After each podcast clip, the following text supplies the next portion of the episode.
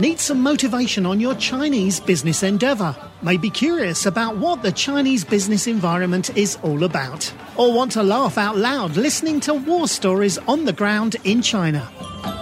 Then this is your show, China Business Cast. So thank you everyone for tuning in. China Business Cast number 41 here. How are you doing, Shlomo? Hey, how are you doing? Great. So I am saying hello here from my balcony in Barcelona. So it's uh, it's great to uh, be able to do this podcast while I'm over in Europe on the road. And uh, you, Mike, you're so near. Yeah, we're, we get we can almost give high fives. I'm in Israel, guys. yeah, we can do that. High five. At least it's been easier for the time zones, right? So oh, definitely cool. And you you've been busy too, right? Yeah, I met you in Hong Kong uh, about two three weeks ago, which was great, and just came back to Israel to move to a new house. So this is what I've been doing in the last week or so, dealing with that, uh, moving stuff. Almost everything is there. We still need to buy some stuff, and then we'll officially be moving there. So bear with me if I'm if I'm talking about this again, um, I'll try not to. it is it is a it is a big deal and, and stressful. I think I always I always joke like when I've moved a few times since I've been married and I just realized now, I don't know about you, but as a as a man of the house, I feel like I'm the lower priority and my stuff is just tossed in boxes and I, I don't even know where my stuff is and it's very stressful. So I, I can feel your pain. Yeah. things boxes now, dealing with it. It'll be fine. yeah. Cool. And have some announcements. Yeah, let's go with the announcements. So, guys, we also have a very special announcement. Just like we said at the previous episode, we have a new WeChat group for business. We're very about this because this helps us communicate and being engaged with the community, with our listeners.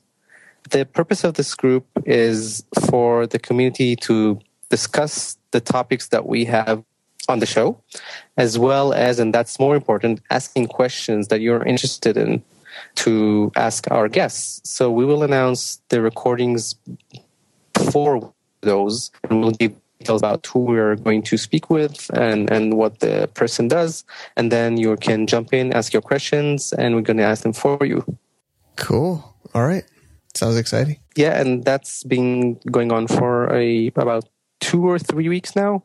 Uh, we got over 45 members now, and uh, people continue joining. So we're very happy about that. So join in. Oh, and we will have a QR code at the website, so you can just scan and join yourself. Uh, that will be on the website. We're going to add it also at the show notes, so that's very easy to do. Scan it with your chat. Cool. And I'd like to uh, introduce our guest today. Our guest is Nick Ramil from Brinc.io Accelerator in Hong Kong. What was awesome about this interview is that we did it was the first time that we did it in person it was me and mike and nick in the same room. It felt very special to do it. It was it was very nice. And uh, nick nick is an awesome guy. Uh, you can learn about a hong kong startup scene and what Brinc IO does for the community and their different things. Uh, that was a really uh, interesting one. Shall we jump in? Yeah let's get into this one. It's great Okay, everybody, welcome to China Business Cast. We are here in person, in the flesh with Shlomo. Hey guys, how are you doing? Yeah, so normally we do this all remotely, but we're here in person at the Rise conference and we're at the Brinc uh, .io with Nick. Yeah, thanks for having me, man. Super stoked to be on this. Yeah, yeah. So it's great to get all these great minds together. And uh, do you mind introducing yourself to our listeners? Yeah, no, not at all. My name is Nick Ramil. I am a founding team member and the head of validation at Brinc, which is an IoT platform. We take consumer IoT products from concept through to commercialization. And the idea behind it is we support great founders to do awesome things every step of the way. Cool. And since Shlomo did bring it up, it's it's just a funny side note, but we're at PMQ, which which is a really trendy, cool place right in central Hong Kong. You, you were just giving us a little background about it. Yeah, absolutely. So PMQ is the police married headquarters, or was formerly. Uh, now it is the uh, design, creative, and because of Brinc, technology center of Hong Kong. Has different initials now. Uh, still, still PMQ, but uh, different focuses. And yeah, Brinc, we have the whole top floor in Block A. Anyone interested in technology, hardware, IoT, please follow up with me, follow up with these guys, stop by for a visit. Would love to give you a tour. Okay, Nick. So I got to know you through the Elevator Life and Enter China community. Back in the day. Yeah. Back in the days. I think that was like, I don't know, three years ago. Yeah. Okay. So we're all somehow at those same hubs. So we started with the Elevator Life and with Enter China. And these were more of a, you know, sourcing, manufacturing kind of community. Then uh, we're talking about going more of the digital world, launching stuff on the Kickstarter, the watches, and uh, here we are at Brinc.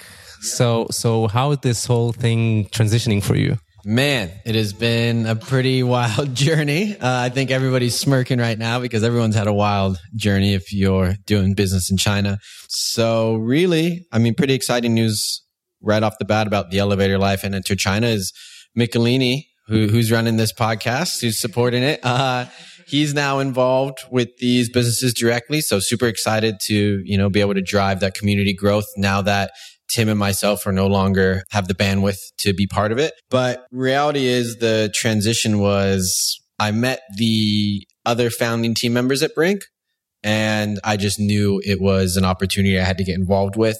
Out of the four founding team members, I'm definitely the youngest had built the smallest business in comparison, had the least experience. And I just saw them as an incredible group of people that I could join. And what I really liked, I, I, suppose what was most important for me was why I loved Enter China was I was able to support entrepreneurs and founders uh, to develop their business.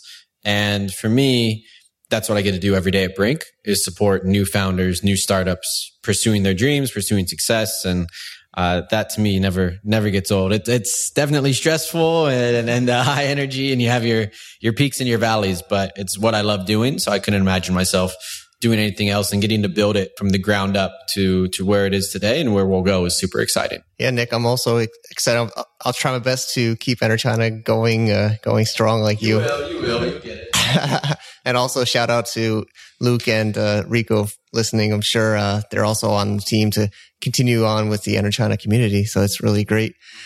But yeah, I mean, so similar here, you know, you, you, you love building communities, working with entrepreneurs, like you mentioned in startups. So how, how has it been so far with, with Brinc? Like how many, how many batches or yeah. cohorts now? Yeah, absolutely. So what we did learn batches don't work um, for our for our model, uh, at least for what we're doing. Uh, we have an extremely hands-on approach at Brinc, so we don't have the typical three to six month lifespan that you'll have with general accelerators to say, but you're more part of the Brinc family, and you're here until you reach certain, I, I suppose, certain metrics. And one of those metrics for us is ten thousand units shipped, and, and that we believe getting to that amount of units, you will be able to, you've passed over a lot of the speed bumps that maybe derail a lot of start hardware startups when they're learning to scale and grow, right? Because manufacturing,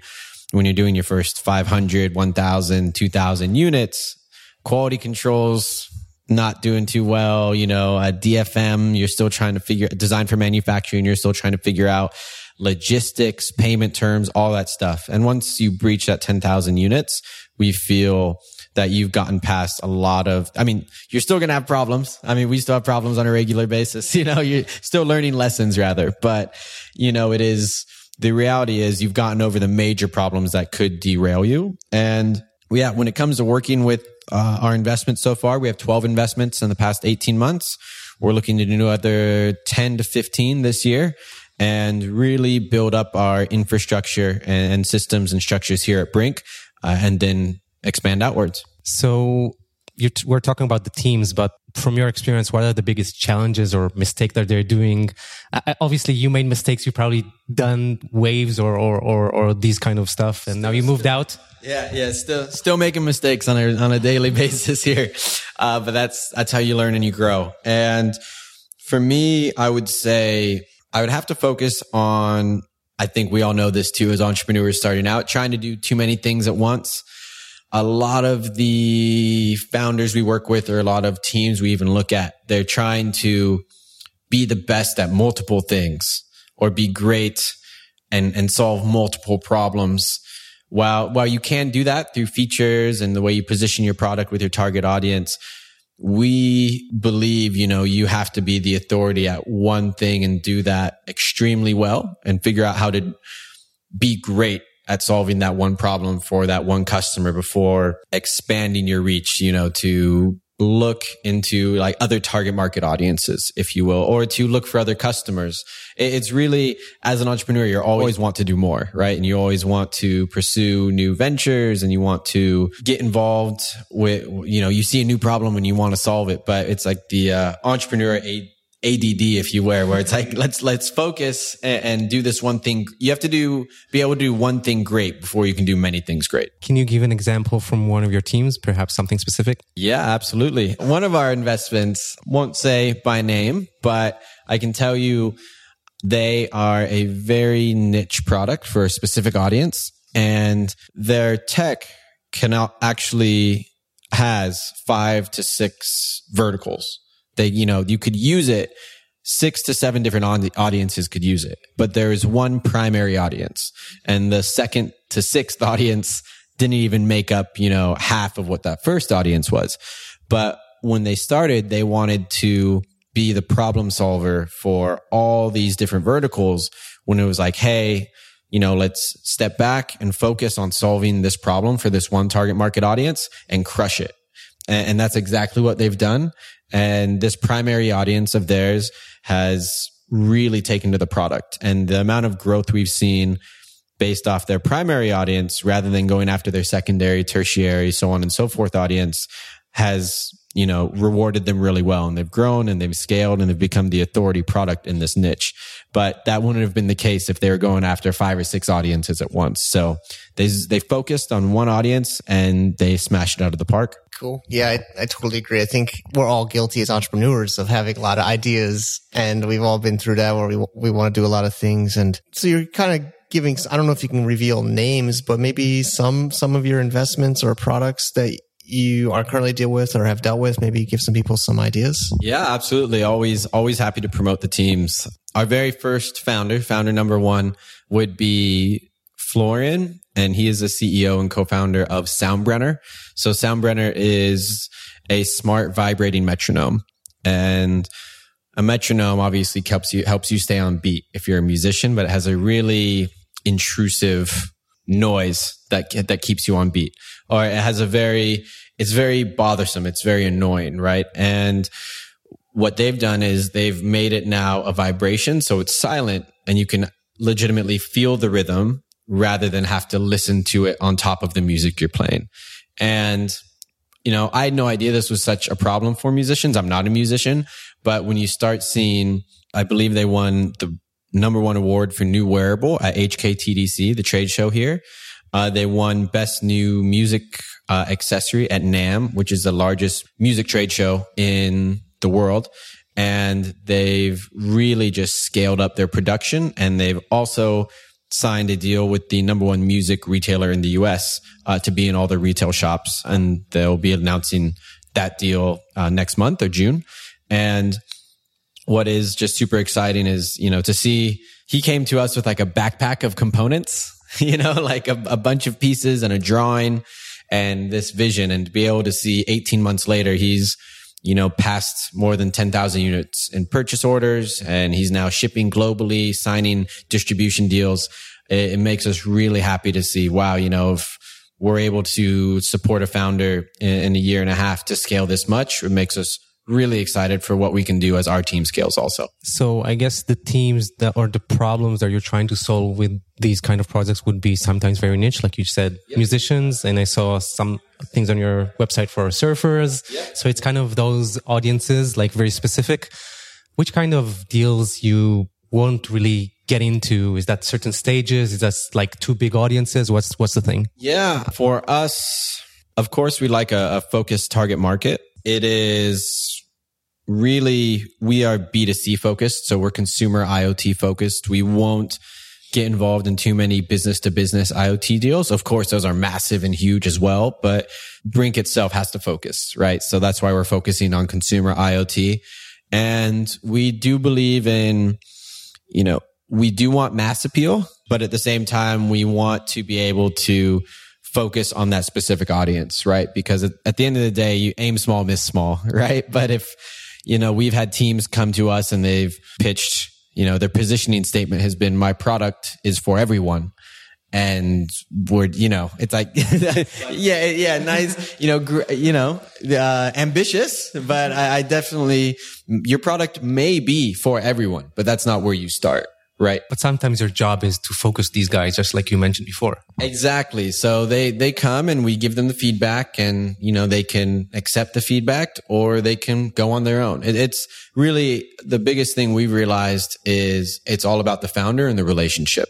You, you know, we are vested in these startups forever right? you know, until, uh, until there's a liquidity event, until they exit, what, whatever it is. And, we have to make sure that the founders and us align on the vision of what we want to achieve and what they want to achieve. And as long as we're aligned on that, then, you know, there's definitely going to be speed bumps, but as long as the relationship is strong and we believe in the founders and they believe in us, then we're able to drive it forward really normally pretty well. Cool. Yeah. All, all one big family, right? Yeah. Ring family. So we're, yeah, we're, like we said, we're here in Hong Kong right now recording this and it's an awesome, awesome place. I mean, I, you don't got to sell me, but, uh, I'm sure there's some listeners maybe wondering why Hong Kong and, you know, is it as a hub for, for Brinc and, and for, for what you're working on? So maybe you can sell it a little bit. Yeah, absolutely. Uh, I will preface this comment or then say that Hong Kong is, is my favorite city in the world. I absolutely love it here for, I mean, a whole gamut of reasons. But right off the bat, I would just say if, if you're in hardware or if you're in IoT, then you have to make a trip to Asia, right? You have to make a trip to China more specifically for manufacturing. We've all lived in China. We, you know, the, the quality of life there is good, but for a lot of our founders who maybe don't speak Chinese or aren't familiar with the life there, moving immediately to mainland China, that actually, as most of us did, uh, you know, is not a, is not the, I think we can all agree it's not the easiest thing. And many of our teams are from Europe, North America, Middle East, and this is a very good jump off point for them. Uh, the quality of life here, the international workforce, um, the expat communities, what's available.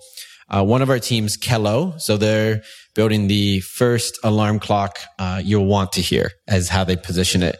Um, no, that's Ruggie. That's another. That's an Enter China member, actually. Winston. Yeah, yeah, yeah. And he he did an incredible job. He's a tech product, and a, hopefully he'll be moving into IoT and that will be a conversation we'll be having shortly. Okay. Uh, but Kello is the the first alarm clock you're going to want to hear. The entire team's from Paris, and they've relocated to Hong Kong. And I think, you know, Soundbrenner from Germany, they relocated to Hong Kong. You know, Glassy Pro, our team from Spain, they spend time between Hong Kong and Spain. They go back and forth. And I, I think it, no, I think I know you can really experience the quality of life here and more importantly, you know, you, Mike knows this very well about incorporating a business here is a very strategic play for the long term. And ultimately, when you're looking at manufacturing and getting involved in your hardware, that's going to be in Shenzhen, hands down, once you're at scale. You know, once, and that uh, 10,000 or more units, you need to start thinking about manufacturing in southern China. And our teams are able to leave to, I mean, me yesterday, I went to southern China in the morning, came back in the evening and it's easy peasy, right? But, you know, being able to to make those flights across from the US or from wherever you are in the world is, is not easy. I mean, you, you, you, took a long journey here, right? It's, it's hard to do that multiple times. And Mike does this Hong Kong Shenzhen thing, I think, uh, two times a week or maybe more. I'm exhausted. There's actually somebody trying to get me to come back on Thursday in a couple of days, and I am trying my best. Mike is a world traveler. Yeah, back and forth. back and forth. So you you know you spoke about all these startups and teams. Tell us about tough decisions you had to make between two good ones. All right. Yeah, this is that's a great question. honestly speaking, there what, what's most important for us is transparency. We have had to look at a lot of deals that are competitors or in the same verticals and learning by experience that full transparency to the founders and the startups themselves that you know you are looking at competitors or we're we're looking at something in a similar space is the most important. You know, the worst thing to do is surprise people, right? So having to make a choice between two startups or having to make a choice between who to invest into is again it, it comes down to being as objective as possible, which is really hard, but you have to think about the market opportunity. You have to think the scalability.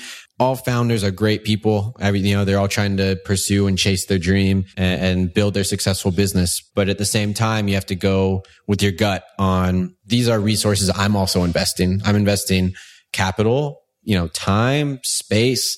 So is the entire team. So although, you know, we get along with everybody and we believe in leaving everybody better than we found them is, is, our motto here, right? One of them. You still have to, at the end of the day, it's business is thinking with your brain and, and being able to make those decision, non-emotional business decisions. And those, those are never easy, but necessary. And hopefully, um, investments you've had to leave or we, you know, we maybe didn't come to terms. We always let them know they can come back.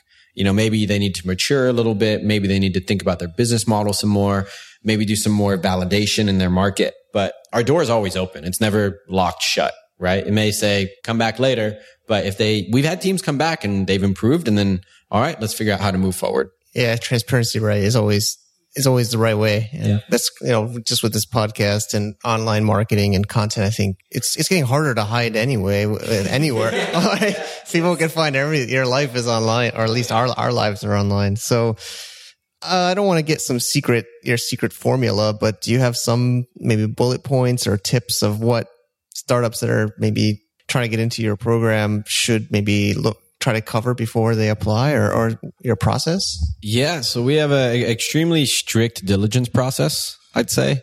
Again, it's because we are tied in with these founders and startups for the long term, right? This isn't a quick three, six month program. Our teams actually, after they graduate, they never really leave. Actually, they, they move to the floor below us and, you know, they, we still have meetings with them on a regular yeah. basis. Yeah.